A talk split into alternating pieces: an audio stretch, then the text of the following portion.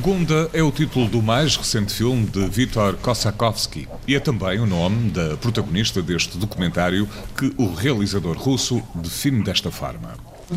Olá a todos, o meu nome é Viktor Kosakovsky e sou o realizador do filme Gunda. É um filme sobre porcos, galinhas e vacas.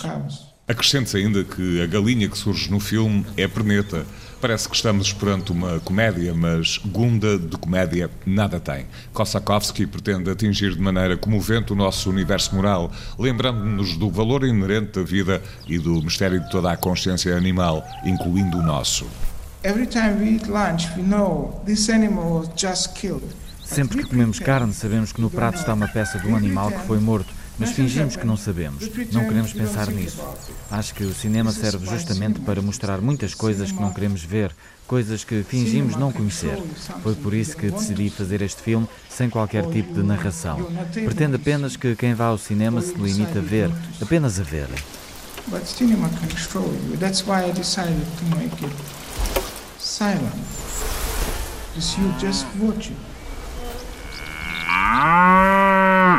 Depois de obter os apoios necessários e o financiamento para realizar o filme, convém dizer que o produtor executivo de Gunda é o ator Joaquin Phoenix, vegano e ativista dos direitos dos animais. Viktor Kosakovsky tinha que encontrar os protagonistas certos para começar a rodar. Gunda, we met in first minute. Encontramos a Gunda logo na primeira quinta que visitámos. Quando apareceu pela primeira vez, fixou o olhar em mim. Pensei imediatamente que tínhamos encontrado o que procurávamos.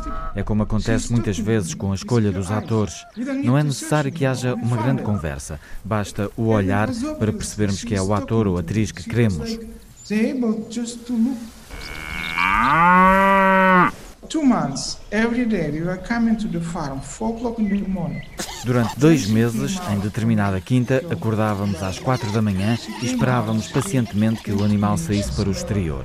A porca vinha ter comigo e com o resto da equipa para nos cheirar, dava um grunhido e desaparecia pelo meio das vacas. Ficávamos por ali até ao pôr do sol e quando ela ia dormir, nós também fazíamos o mesmo.